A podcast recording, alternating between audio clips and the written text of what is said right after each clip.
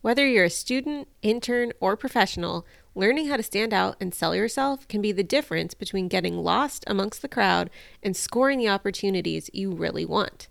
Today, I'm speaking with Jenny Westerkamp, dietitian for the Chicago Bulls and founder of All Access Dietetics, a company that offers internship application coaching, RD exam prep, and career development resources for students, interns, and RDs. Jenny actually started this company when she was still a student herself and has had great success creating opportunities for herself throughout her career.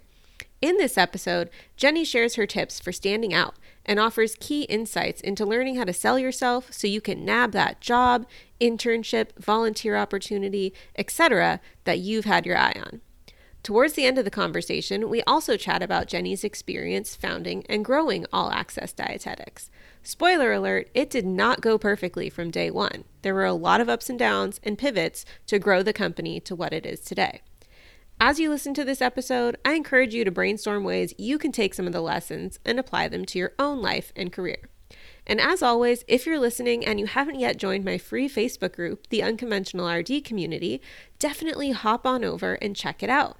Leave your email when you request to join, and I'll send you all sorts of helpful content to get your website and online business up and running and optimized. Let's get into it.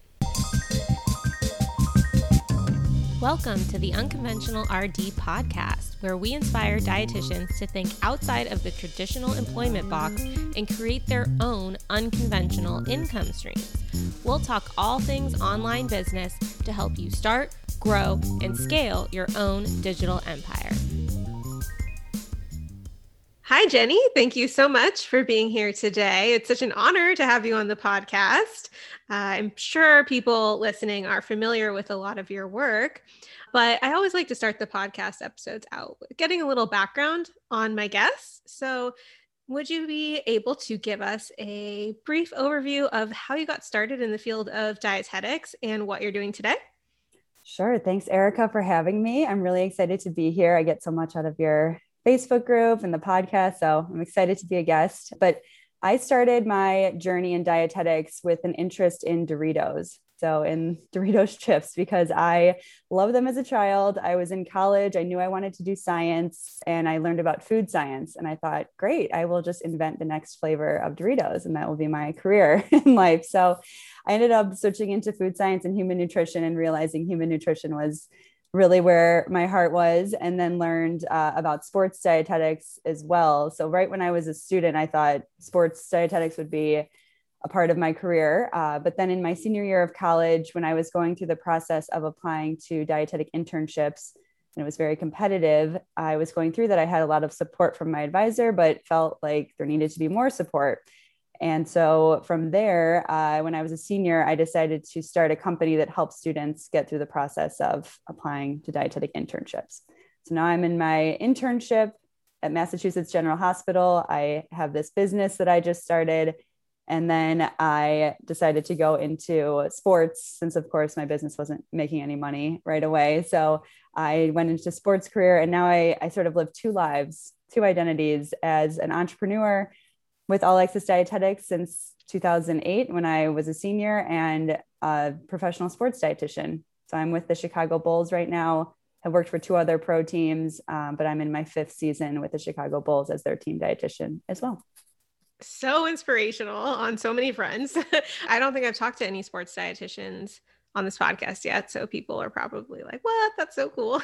I know. You know, it's a weird thing. I struggle with the the two identities. It's funny. Like Bulls is one day a week for me. It's seasonal. It's a consultant position. All access is really my my main um, career, but I tend to bring up Bulls more because people don't know a lot about dietetics in the general public. But yeah, I, I am definitely both of those things. Yeah. And I know um, probably most of the people listening are familiar with All Access mm-hmm. Dietetics, a huge admirer of what you've built with that company. And I think it's so inspirational that you freaking started it when you were going through the basically that same process as well, which is a great lesson for people listening. Uh, so I kind of would love to talk to you today, of course, about your tips for learning how to stand out and sell yourself, um, because I think that's a really important skill for everyone listening, whether they're still going through the internship process or they're in business, very applicable. But just like on a personal front as well, I'm very curious about your experience growing and scaling all access dietetics. So we'll probably touch on both of those things uh, as we talk today. But to start out, what do you really think it means to learn how to quote unquote sell yourself? Well, this came up for me in a few different phases of my career. So I learned to sell myself when I started my company as a student, and I was trying to sell the concept and the resource to dietetics educators that were very, uh, very much experienced in the field. They were like, why would we send our students to your website when we advise them on our own? So I had to create this pitch and the value and, and all these things that that we did to get their buy-in and so I learned a lot there about how to communicate value, how to uh, get the, get buy-in, and just to be confident in in what you have to offer. Uh, from there, then I was figuring out how to make money with all access dietetics, and realized quickly that application coaching would be the answer to that.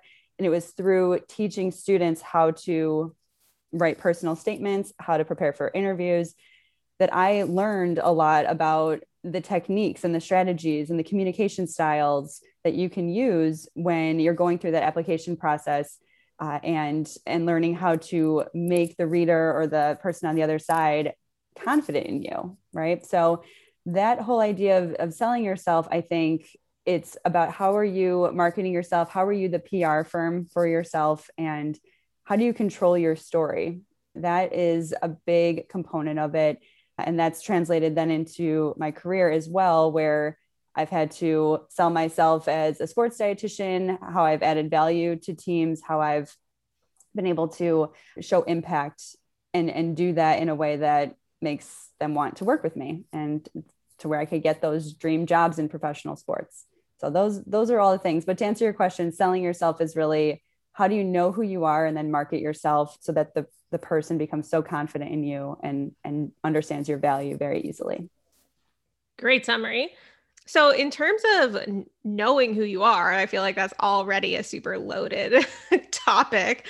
Uh, how do you know who you are? Is this like a learned skill or just comes naturally for some people you know, sort of like an existential question, right? To think about who am I as a person? And there's a lot of activities that I've I've learned through the years, whether it's from people in psychology or career strategists, people outside of the field of dietetics, that I've learned how to ask yourself the right questions to know who you are. And that can be what your values are. What do you value in life? There's great tools out there. If you just search Values Finder or uh, any kind of strengths finder is also a great one. And then being really honest with yourself about creating like a life filter. And a friend of mine taught me this about just dumping out everything you love about things that have happened in your life, things that you don't love about every aspect of, of, of your life, and really putting a filter to that and figuring out, well, what are my non negotiables? What do I absolutely need to have in a job? Or what do I absolutely need to have in my life? And sticking to that and owning that and being really honest with yourself that that is what you want even if it's not what someone else wants or you know you want different things that is a huge exercise to get down to the root of of who you are and and figure out your direction like what you want out of your life. I don't think people stop and ask themselves enough questions about who they are and and what they really want. And that's the number one step that you need to go through when you sell yourself or stand out, you need to know who you are and what makes you unique. This comes up in the dietetic internship application when I see students that say, you know, I got into nutrition because I like to eat healthy. I have goals in dietetics, but I'm not sure what yet. And I don't really know what type of program I want to get into. Like, well, you're going to have a lot of trouble selling yourself with no foundation in who you are and what type of applicant you are and why you're different than someone else. So it's that concept that then you can of course, uh, magnify as you go through your career. What kind of dietitian are you? What types of patients or people do you want to serve? What problem are you sol- solving for them, and how can you do that like no one else? That's that's the like the root or the crux of selling yourself. For sure. I resonate with that because I was one of those people who I, I career changed and went back and did like a coordinated program, got my master's and did the internship altogether. So I never had to go through the application process. Thankfully, it sounds uh, a little intense, but yeah, I did all that and then popped out of with my degree and passed the exam and was like, okay, I don't even know what I want to do. so I feel you. It's hard. I felt like honestly pinning that down and figuring out what I wanted to do and who I wanted to serve was the most challenging part. And then once I had the clarity, then it was like, okay, cool, now I can run with it. But right. it took a long time for me at least to find that. And it can take a long time. I think it, as a student, if I'm talking to a student I'm encouraging them to do a lot of research, having a lot of conversations with dietitians. Some people don't even know the possibilities in dietetics. You know, they have a very limited view on what that is. So spending the time researching, asking other people questions, preparing for that so that you can make a more educated, you know, answer for yourself. That's that's a big part and, and spending the time to do that. I remember when I was a student, I emailed 50 or 60 dietitians and asked them about what was their favorite part of their career, their least favorite part of their career, and just got answers to figure out what it was that resonated with me and what didn't. So that's that's a huge part of it to to do that research and and do the work to figure that out. Yeah, definitely being proactive. I freaking like emailed Joy Bauer, like when she was on the Today Show, when I was like, I was like 19 or something, like, hey, you know. I I did as well. I did as well. so and that's and then just one other point is even in your career, there's exploration. You're not going to figure it out on day one. I give I tell students that are just passing the RD exam, give yourself five years to explore. You can still be really intentional and you can still have that life filter and the vision and, and values lined up, but watch them change as you explore that and, and put yourself in front of new things, things you thought you liked and didn't, and then things you didn't think you would like and you did. That's all really great. I think in five years is pretty typical for people to figure that out. Yeah, that lines up about right for me. me too. and then I know you really value storytelling. Uh, and you've mentioned owning your story is an important part of selling yourself. So, how does that all relate? Like, how do you figure out your story and what do you mean by storytelling? Sure. I think there's tactics or frameworks that you can follow to to do that so putting yourself through almost like a workbook of filling in the blank on who what were you in the past what are you doing in the present what do you want to do in the future uh, and have that all line up. So again, this came up with application coaching where we talk about a theme for their personal statement. Or you could think about this in the business world as like your elevator pitch, where you're saying, here's what I've done, here's what I'm currently doing, and here's what I want to do in the future, and how that whoever you're talking to lines up with that future and how you know you see their future your futures together because uh, you want to work with them or you want their business whatever it is. So that's the basic framework that i i think helps people just figure that out and figure out their story that way. And that it's not something necessarily that comes easy to everyone. Like i know for me when i'm working on my quote unquote elevator pitch like i actually just sit down and try to write it. Like it's not just going to pop out of my mouth one day perfectly formed. So right. uh, yeah taking the time to reflect, like um, come back to the whole reflection thing, making sure that you are carving out the time to think about these things. So you're not just always like running off the fly or caught off guard when people ask you. Right. You're putting, you're creating a filter for yourself so that any decision, any opportunity that comes in front of you, any person that you think you want to meet, you're guided by that filter and that intention that you want, you know, to go off of so that you know you're headed in the right direction. I did this with pro sports where I knew I only wanted to work for professional sports teams. And any opportunity that came up, I asked myself, is this going to get me closer to that goal and be a part of my story for the next person that gets me closer to that goal? Yeah. And it's okay to say no. mm-hmm, absolutely. Yeah.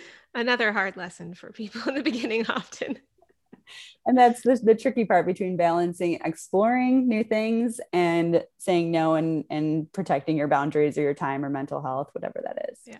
I think it, it always comes back to like where are you're trying to go? And i think people get a little stuck if they don't know where they're trying to go and then it's hard to make those decisions when you're you have no filter to pass the opportunities mm-hmm. through.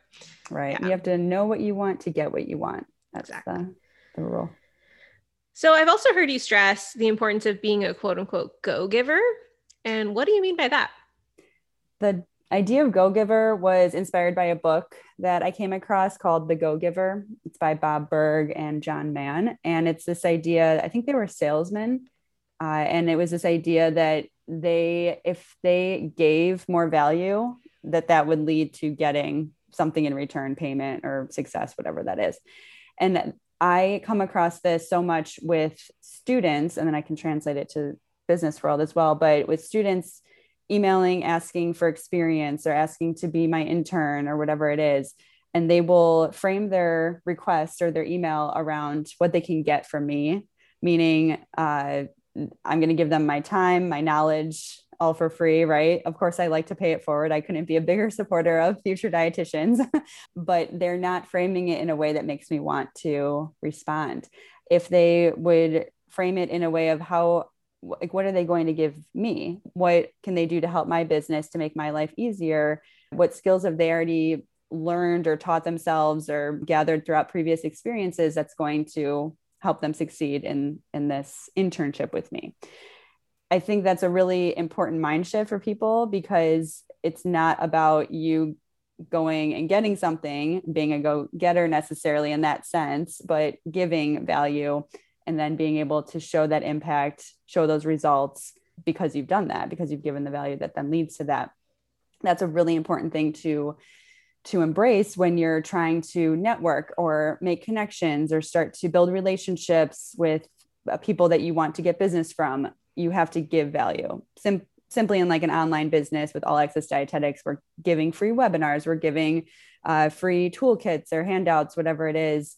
And we assume that by giving that value good will come back to us but we're leading with giving at that point. I think that's the main the mind sh- mindset shift you have to have. Mm-hmm.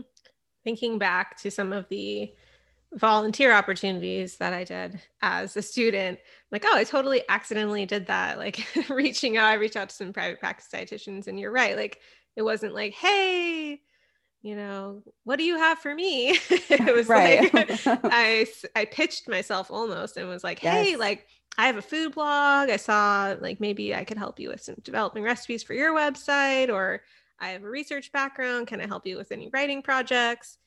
That type of stuff. And I think that probably is a significant factor on why I actually got some volunteer opportunities. Definitely, because I can tell you I get about a hundred uh, intern requests or whatever a year, and I know the ones that I'm going to choose to work with or, or not. The other interesting thing is my story I tell students all the time about being a go giver is when I reached out to the Chicago Blackhawks dietitian when I was a student and I pitched myself on how I could help with her website, office administration, because I had an office type job in high school, and uh, that I would watch her triplets. She had three kids, triplets. I would walk her dog. I would do anything. So I was just loading this email with value. Like, how could she possibly say no to this? And and she didn't. And then it ended up being this this long term relationship where then she hired me, and that was in my first job as a dietitian. And I worked with her for four years. So you know, and then I've seen this happen to me where then I've hired people who've pitched me successfully, especially for being admissions coaches for my company. If they know how to pitch themselves and sell themselves to me, I know they're going to be great coaches, right? So that it's a huge thing and it, not a lot of people do it. A very small percentage of people do it.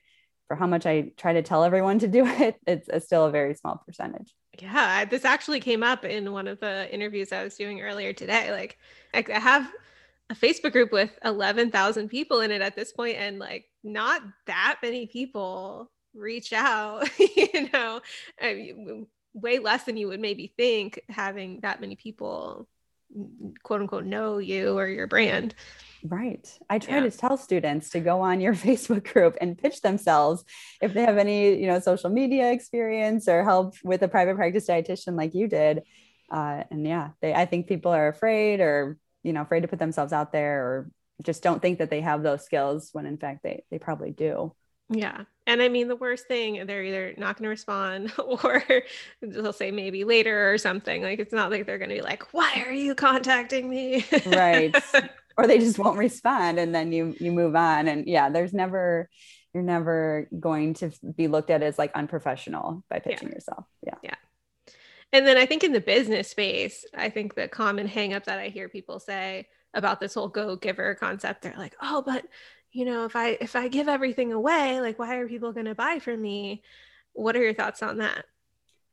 Well, there's there is some strategy there uh, to that. I think it, it's sort of dependent on the situation or what you're trying to do. For example, I give 15 minute free advising coaching calls to clients, you know, to potential clients, but even if they're not potential clients, I'm still getting on the call with them. And if you can find a way to get something out of that then I think it's still valuable to you. Um, but if you honestly can't find value in it, then don't do it. Right. So, for example, I love talking to potential clients, even if they never end up being them, because I learn their problems. I learn the words they're using. I can think of new business ideas or new products while they're telling me about their story or what they're struggling with. So to me, I get a lot of value out of it. And I'm intentional during those calls. I'm asking questions to make sure I get value out of it. Or I say, do you have a student club contact that you can put me in touch with you know like i'm trying to get something out of it and so if you can do that with something that you're doing for quote free that's great but if you can't then you should honor your your time but that would be like free talks i mean i don't i don't believe in free talks necess- i don't because i think you want you want the right people to show up there and that's a lot of time and energy if it's especially in person when i was doing those oh man yeah, that that's tough. Most of the time, I would say don't do that for free. Yeah, lots of learning by trying and seeing what works and what doesn't work. Mm-hmm. Yeah. Um, but I agree with the point about being clear on your goals because that's another thing I think uh, when people are listening to business advice online, sometimes they pull from people with different business models that maybe aren't the same as that theirs, and then they get a right. little a little um, hazy in what they're trying to do. Yes. Uh, so that's a good point. Mm-hmm. Um, so I- I'm sure you've worked with a ton of people over these years and maybe there's some common threads that you've seen like what really makes a person kind of stand out? Yes there are many skills or qualities of these people that i think are important that kind of rise to the top. First of all you know they know their story. They're not a vanilla ice cream cone. They're, have sprinkles they have flavors whatever it is and there's probably three things. So they they research and prepare themselves better than the competition because you know in that sense of selling yourself make, being able to know so much about your potential customer client then they can make that personal connection. They can show that they're they're there for them like and ready to to sell themselves to them. The second one would be they embrace everything that is unique about them. They aren't trying to fit in, they're really highlighting and amplifying their story, their uniqueness, uh, their unique skills, experiences, goals, interests that they have, or problems that they're trying to solve for specific people. Uh, and then the third uh, way they, I think, can stand out is with investing in themselves and teaching themselves new skills so that's and whether that's in that order kind of all happening at the same time i mean all those things are where i've seen people successfully stand out and be able to to get what they want in their career whatever that is. And if people are feel like they're struggling with getting quote unquote what they want how, how might they figure out what their roadblock is? Sometimes it can be mindset and thinking about their inner narrative. What what beliefs do they have? What is holding them back from going and taking action being really honest with themselves on what action they actually are taking. I think some people think i'm trying i'm trying. Then i would say are you what are you really doing? Like write that down reflect on that and see you know and brainstorm other things that you could be doing other action strategies people uh, resources, skills that you could be adding that would help you get there faster. So I think people are quick to put up, not everyone, of course, but like people are quick to put up uh, that they they think that they're not doing well, but they're not being solution oriented about it, and that that could be a big part of it. And that again could be because of their mindset, and their lack of belief in themselves. Ooh, that was juicy. I know. uh, hashtag therapy is great. Um, the the first book that opened me up to that many years ago was "You Are a Badass," and that's a very good intro to mindset and inner narrative. And then you can obviously get deeper from there, and, and probably more effective from there. That's definitely a surface level book, but uh, but yeah, there's there's something to the psychology of selling yourself and, and believing in yourself and getting those results. That's a book that always like comes up as one to read, but I haven't read it yet. So I will Mm-hmm. pop you, it up to the top of the list. yeah, you could try, see what you think. I mean, it, it resonates with some people, but it's it helped me at the time that I read it. So you have to be ready for it. Well, I would love to kind of shift gears a little bit now and talk more because I think this does tie into the mindset stuff. How you grew all access dietetics from, you know, something that you just started as a student to now you have a team, you have four employees, 12 coaches and tutors, and you're still doing other stuff in sports nutrition realm as well. So it's not like you're you don't have a, a, lot on your plate already. So I, I imagine there is a lot of mindset component to being able to expand and grow outside of just a solopreneur. So I'd love to dive into that. of course. So let's take it back all the way to the beginning. First, I, I would like to know how did you get the sort of confidence, even as a student, to launch this whole concept?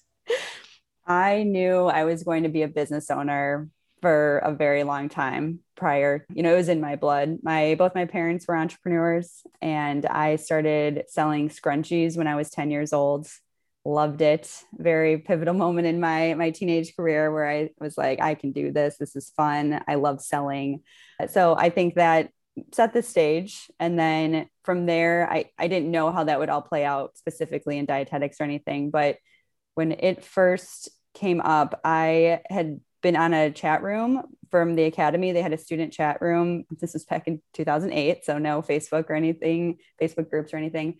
But we, I met this other student, Katie Proctor, who had this idea to do a catalog of dietetic internships because it was hard to use the academy's page of internship programs. And we thought we could add some tech to it to make it really easy for people to shop around with internships. That was the initial problem that we were solving.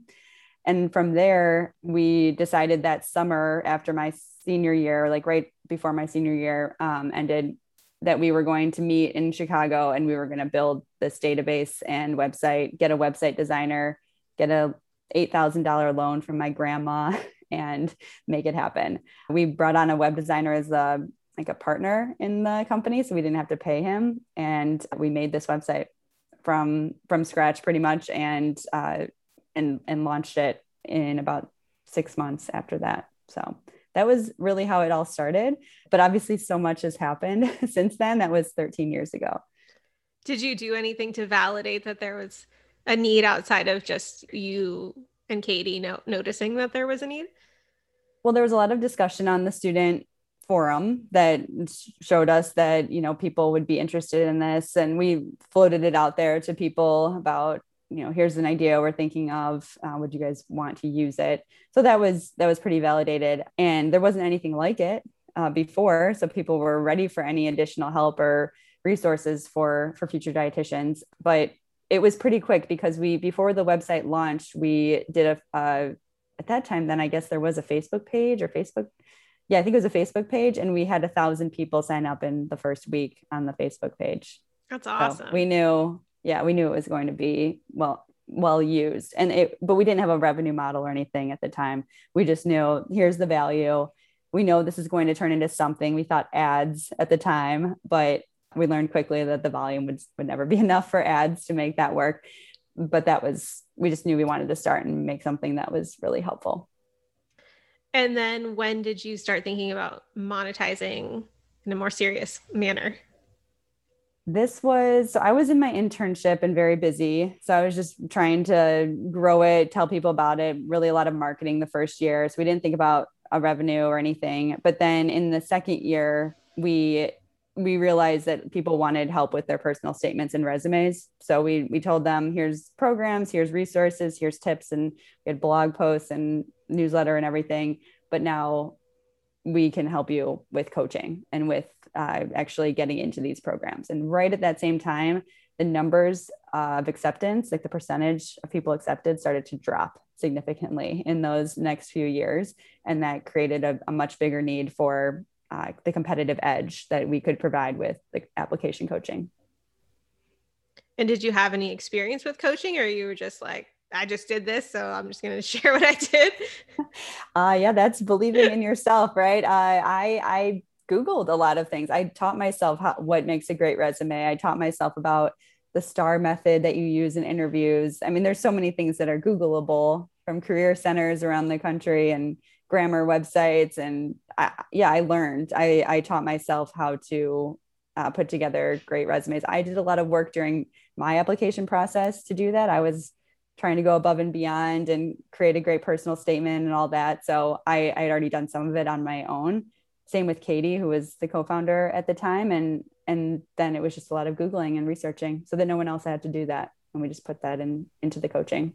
Yeah. I I connected with Katie online a while ago, but it's been a while since we've connected. Yeah. But yeah, she she's since gone on right to do like yes more influencer marketing. Yes, she, yeah. She owns her own practice that yeah represent either works with brands or represents influencers for influencer marketing. And cool. yeah, we're still the best of friends. She's my best RD friend, and uh, she decided when she graduated her internship, she was a year behind me she decided to go full time into PR, a PR career. And before we even really launched, it was like half a season of doing coaching. And so she decided to leave. We hadn't made any money yet either. So it was just like, okay, like it's all good. I'm going to keep going with it. And it was a good decision all around.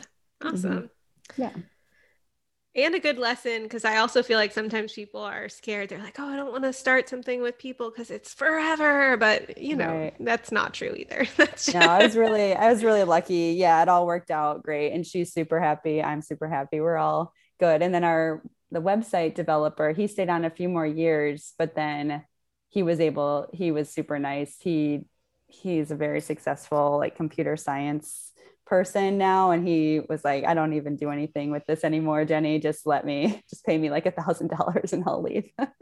So it was it all worked out but it couldn't have been done without them you know in those early years. Okay so at this stage you started offering coaching. Is it just you or Right. So in the first year that we started coaching, application coaching, it was just me and I had about 150 paid clients in that first year and I was like, wow, this is a lot. I knew very quickly that it needed to be I needed to have a team of coaches. I needed to scale that and I hired a assistant to help with the coordinating of the clients would, that would come in. So if you can imagine like a front desk or receptionist type thing where they get every client set up and help schedule the calls and just get everything really much more streamlined.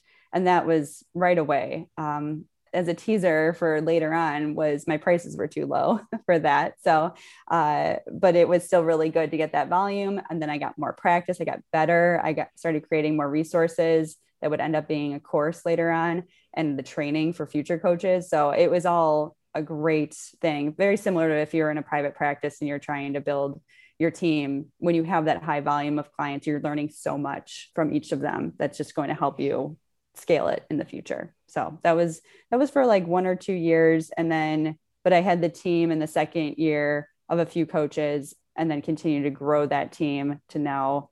I had at one point uh, up to like 25 coaches because i was doing all a la carte coaching. So we had 500 600 clients every year.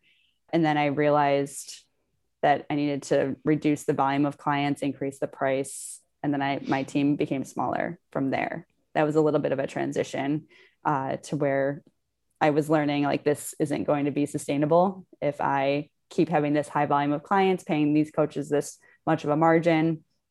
It was at that point when I was like, I don't know what I'm doing. That's when I got a business coach to help with that. But yeah, that's kind of how it grew. It grew really quick. And again, there wasn't any competition with it.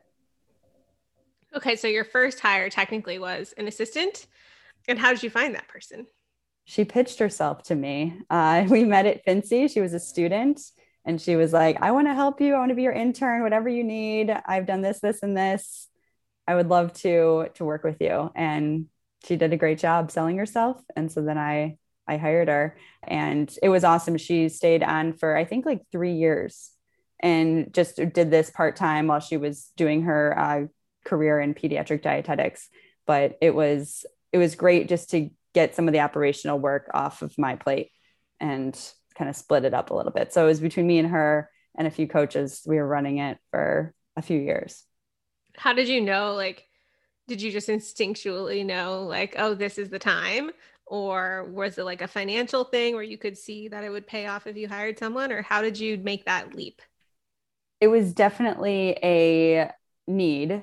So I was running out of time in the day because I was running, I was trying to do my sports nutrition career and trying to have a life outside of that, which I didn't do a great job of for many, much of my 20s. It was very work focused, but you know, that's just what happened. And I was all for getting help. I didn't feel like I couldn't give it up or that I couldn't delegate. I knew that I wanted to have a scalable business. I knew I wanted it to be outside of just myself. So there was no barrier there. It was just uh, the, the needs and then the time to even that's why I probably just hired her because I was like, I don't even have time to go through a hiring process. I just need to take this person. Let's go. And then I think another thing that people get tripped up on, they feel like their business is almost like their baby and like, oh, I'm the only one who can, you know, do XYZ service for people.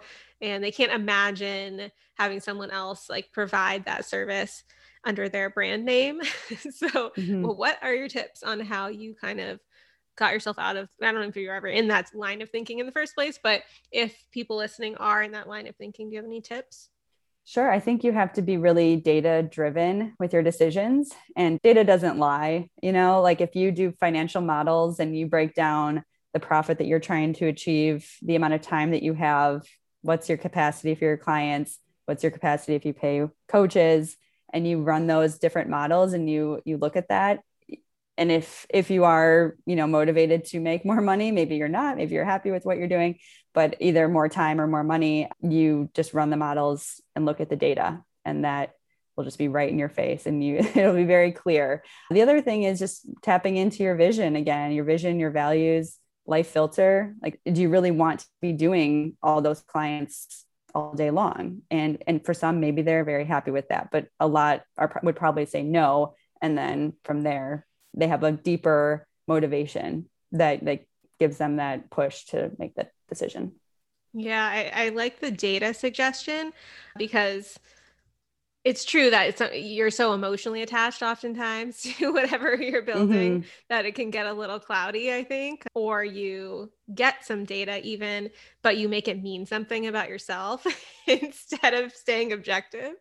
Right. Um, yeah. My my business coach gave me really good advice. I started working with him right before I was about to give up on all access dietetics, actually, and thought maybe I would just go all in on sports dietetics and grow that part of my career but I had a really bad financial model. I was paying coaches too much and my prices were too low and the whole model and the you know the amount of volume that we could potentially get from this very niche audience, you know, it just wasn't going to work. I wasn't going to get a full-time salary out of the way that this was going, which is really what I had wanted.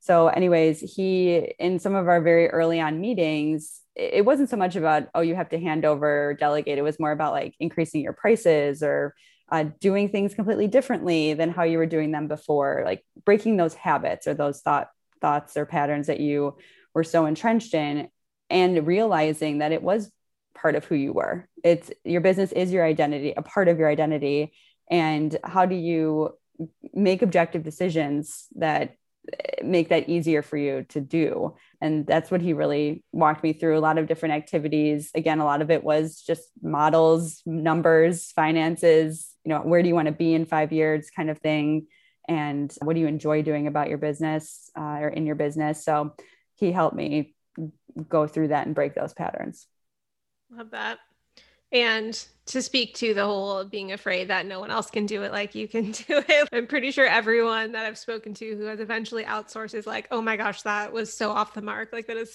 so far from the truth. In fact, there's probably people who can do it better than you. yes. and you can hire those people. So, the minute you learn something from someone that you hired, then you're going to feel great. It just, you just have to hire them first to then be able to hear what they're teaching you and then you're going to be just fine. It, it's yeah. a great feeling. Yeah, I'm in that weird limbo right now where I'm like, I know I'm coming up on needing to hire a team, but I I basically like fell backwards into my business and sounds kind of similar to how you found yourself where you're like maybe you don't have the best model in terms right. of scaling and growing and having consistent revenue. Um, mm-hmm. So I've been tweaking that over the last year. And my and then I feel like once I have an actual clear business, then I'm ready to confidently feel like I have the stable income to hire because that was one of my biggest struggles was like the roller coaster of income because I was only doing it as a side hustle. It wasn't like a full time thing. and then I'm like, wait, okay, if I'm going to transition and make this my whole thing, I need to get actually strategic about what I'm doing. Yes, there's an all in moment that you have to hit, and and you'll never really feel ready for it, but you have to you have to have that mindset that you're all in like this is your number one focus and this is what you're trying to do yeah. and that'll help fuel you so I imagine since you've been at this for so long that there's different like stages where you kind of maybe pulled yourself out of working in the business and you're kind of like the bigger picture CEO role. Uh, what did that look like? Like what did, what are you doing now like as the business owner versus when you were the coach? Right. So I coached for I think it was 2010 to about 2017. And I, that was right before I started working with the business coach and I was so burnt out on, on clients, but I was taking our higher end clients that were like our $2,500 uh, price point. And to me at the time, it felt really overwhelming to have to train someone or to think like, could I deliver on a 2,500 coaching package with someone else delivering it? There was so much of this Jenny factor so I I did kind of hit that point where um but I knew that I wanted to get out of it and and I just didn't know how and I didn't know how the money or the finances would work or how that should be structured for moving forward. So then that's where I got the help to do it. But since 2017, I maybe saw one client each year since then, and then no clients in the last year. Um, and that's where I was able to bring on a full time director of operations and client happiness kind of like customer service type person and then now a, a director of marketing that i have and a instagram slash engagement assistant uh, that helps with the social media and sort of the grassroots marketing. And then someone that helps run our brand partnerships. And i feel like i'm missing someone else. I think that's it. And then me. Yeah there's the four and uh, myself. And so my role now is really about the the growth, the vision, the roadmap that we're all taking. It's a lot of coaching. So I feel like I'm a coach to my team now to where I'm like, how can I help them ask the right questions, problem solve on their own? I feel like I'm a business coach giving, you know, to their business, their their world of marketing, their world of sales, their world of brand partnerships, whatever it is. And then I also still do those free coaching calls, which my business coach tells me I have to get rid of at some point. But I do spend about uh, 10 to 15 hours a week on free calls with students all around the country. Uh, and I do the sales calls for that, sales slash free calls for that. So that's that's where my time is spent now. Eventually, I'll take the sales calls off my plate and really probably be training or coaching another member of the team that would be like our salesperson. Mm-hmm. So it's really about now coaching my people, my, the, like the team. Did you kind of step back from each of those roles in layers, or were you like, I'm hiring all four people right now? no, it happened over, uh, well, more. I always had an assistant, and so I had Meredith, and then I had Aubrey, and then I had Amanda, and then I had Susan, who then I expanded to a full time role. So I always had that help, like that operational help kind of like a VA slash, you know, with the marketing and all these different projects that would come up. But then after that was set operationally, then I had more bandwidth to get the marketing and the marketing plan really uh, strategized. And the person then filled that role and helped solidify and execute that plan. So that happened in the last two years, got some additional marketing help, and now we're getting even more marketing help, and we'll eventually have that sales help as well. Awesome. That's really helpful to see the progression and also I think reassuring for people to see the time period that it happened over because right. I'm sure there are certain people sometimes people will probably look at your business and be like think oh my gosh like if I wanted to start something like this from square one like it has to have all these crazy moving parts and it it doesn't start like that you no. build it over time over a decade until I felt like it was a real business and I I tried to be really transparent about that or every podcast interview I'm like listen I didn't know what I was doing. Like I I made mistakes and I was uh, doing things I made like huge mistakes around not looking at profit first right I would just hope I would just look in my bank account or my PayPal account at the time and be like, is there money in there? Like, are we doing okay? Uh, and had no no idea about financial models, you know, the basics. I didn't know about KPIs and tracking marketing initiatives and figuring out if they even worked. I was changing things every year, kind of like fiddling with things and seeing if it would change, but I had no way of knowing if it even worked or not. My margins were wrong, my pricing was wrong my sales funnels are non-existent. You know there were just so many things. So it didn't it wasn't until i really like i said went all in on it.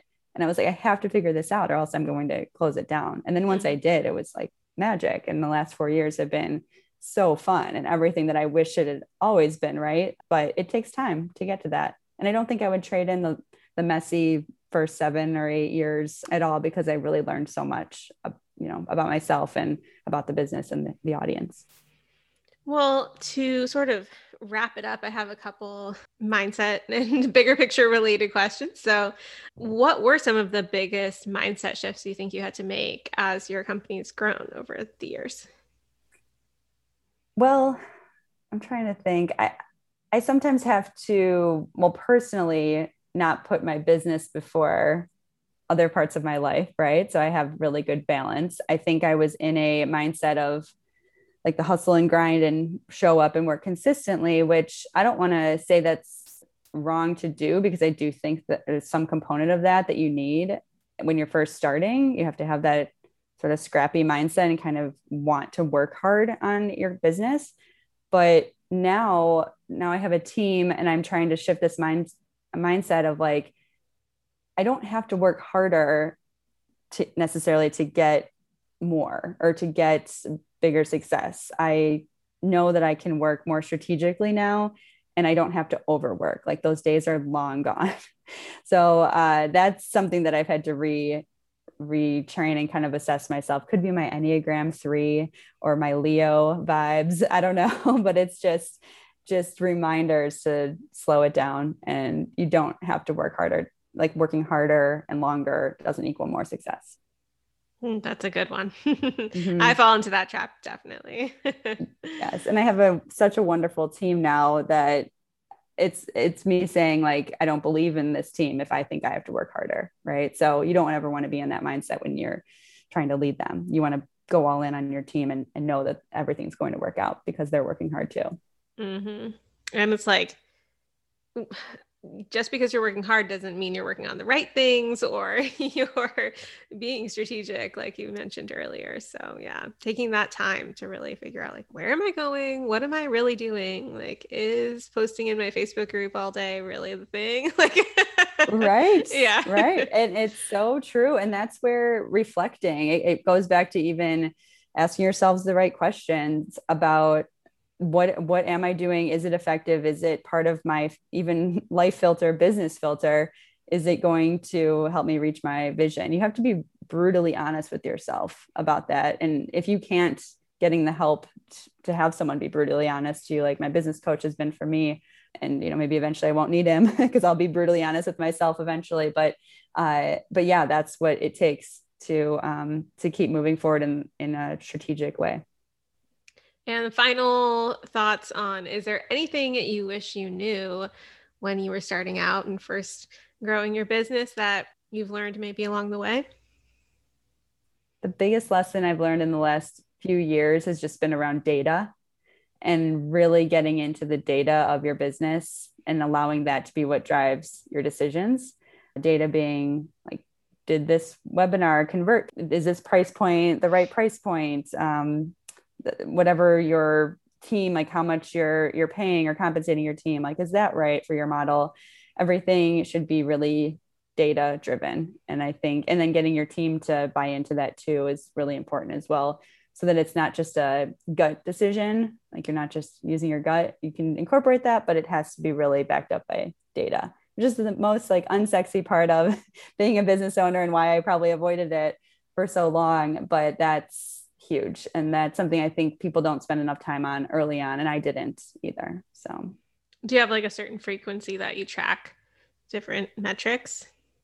We do monthly, uh, monthly KPIs on all of our marketing and you learn as you keep going like what metrics to track for example like if we're instagram's our main way that we're trying to get people to know about us like through brand awareness so we're tracking like how many followers through specific posts like which memes worked well right? Like we're just using all the instagram analytics and and trying to make decisions for strategy for the following month. And then maybe some things we don't make a decision on until quarterly or one year of tracking the data. But the sooner you track the data the sooner you can start to see trends and understand your and learn more about your business through that. Mm-hmm. And just for people listening i'm not 100% sure that everyone knows what kpi stands for so can you just define that really fast. Key performance indicators. So things that that you're trying to track that will show a performance like you can tie it to a performance or a result that you want. So we know we want to have 300 people sign up for our newsletter every month so that we know 33 of them will get on a call with me and we know whatever a half or a third will 11 will convert to clients. That's a made up numbers but then we can track are we hitting those month over month? And um, it can also track like how many people do we really need to equal one coaching client and then make goals based off of that too.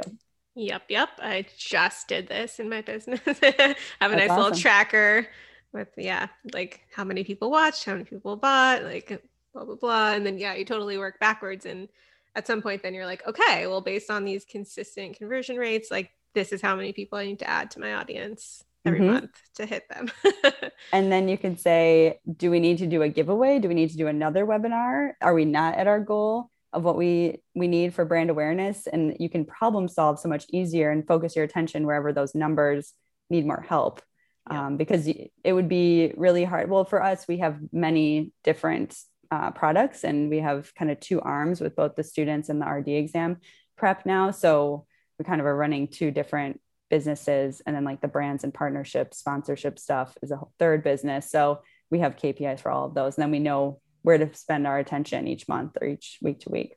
yeah It feels so like legit. it does. I I was not always like this. This is probably two or three years in the making, but it it takes a long time because I needed a full year of tracking before I could even do anything with that data. I think some people might not realize that that you you actually there's nothing you can do. You just have to track it first.